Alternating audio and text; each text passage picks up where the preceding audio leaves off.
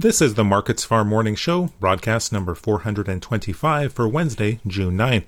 I'm Phil Franz Warkentin. ICE futures canola contracts are weaker Wednesday morning, seeing profit taking after recent highs as parts of the prairies saw much needed rain.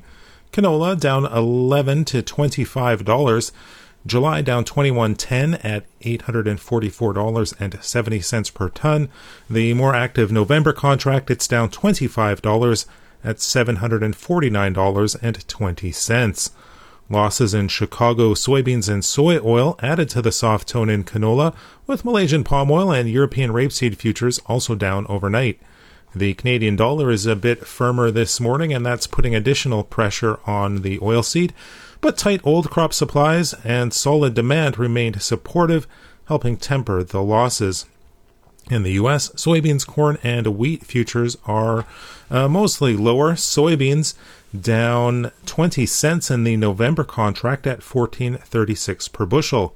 Easing concerns over hot and dry Midwestern weather accounted for some of the selling, with rain in the northern U.S. states helping ease dryness concerns there as well.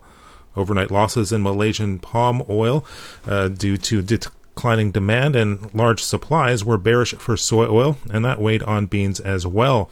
Positioning ahead of tomorrow's monthly supply demand report was a feature, with expectations for slight increases to both old and new crop soybean ending stocks.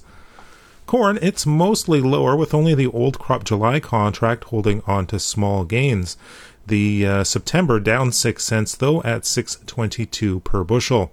Traders generally expect to see tightening corn stocks in tomorrow's report due to solid demand over the past month. Declining crop prospects out of Brazil, where heat and dryness continued to hamper the country's second corn crop, also helped uh, temper the losses in corn today. Wheat, it is weaker across the board. The largest losses in Minneapolis spring wheat as key growing regions in Canada and the U.S. saw some rain. Uh, Minneapolis down 16 cents in the September wheat contract at 7.59 per bushel. Kansas City down 6 cents in September at 6.34 per bushel, and Chicago wheat it's down 7 cents in September at 6.84 per bushel.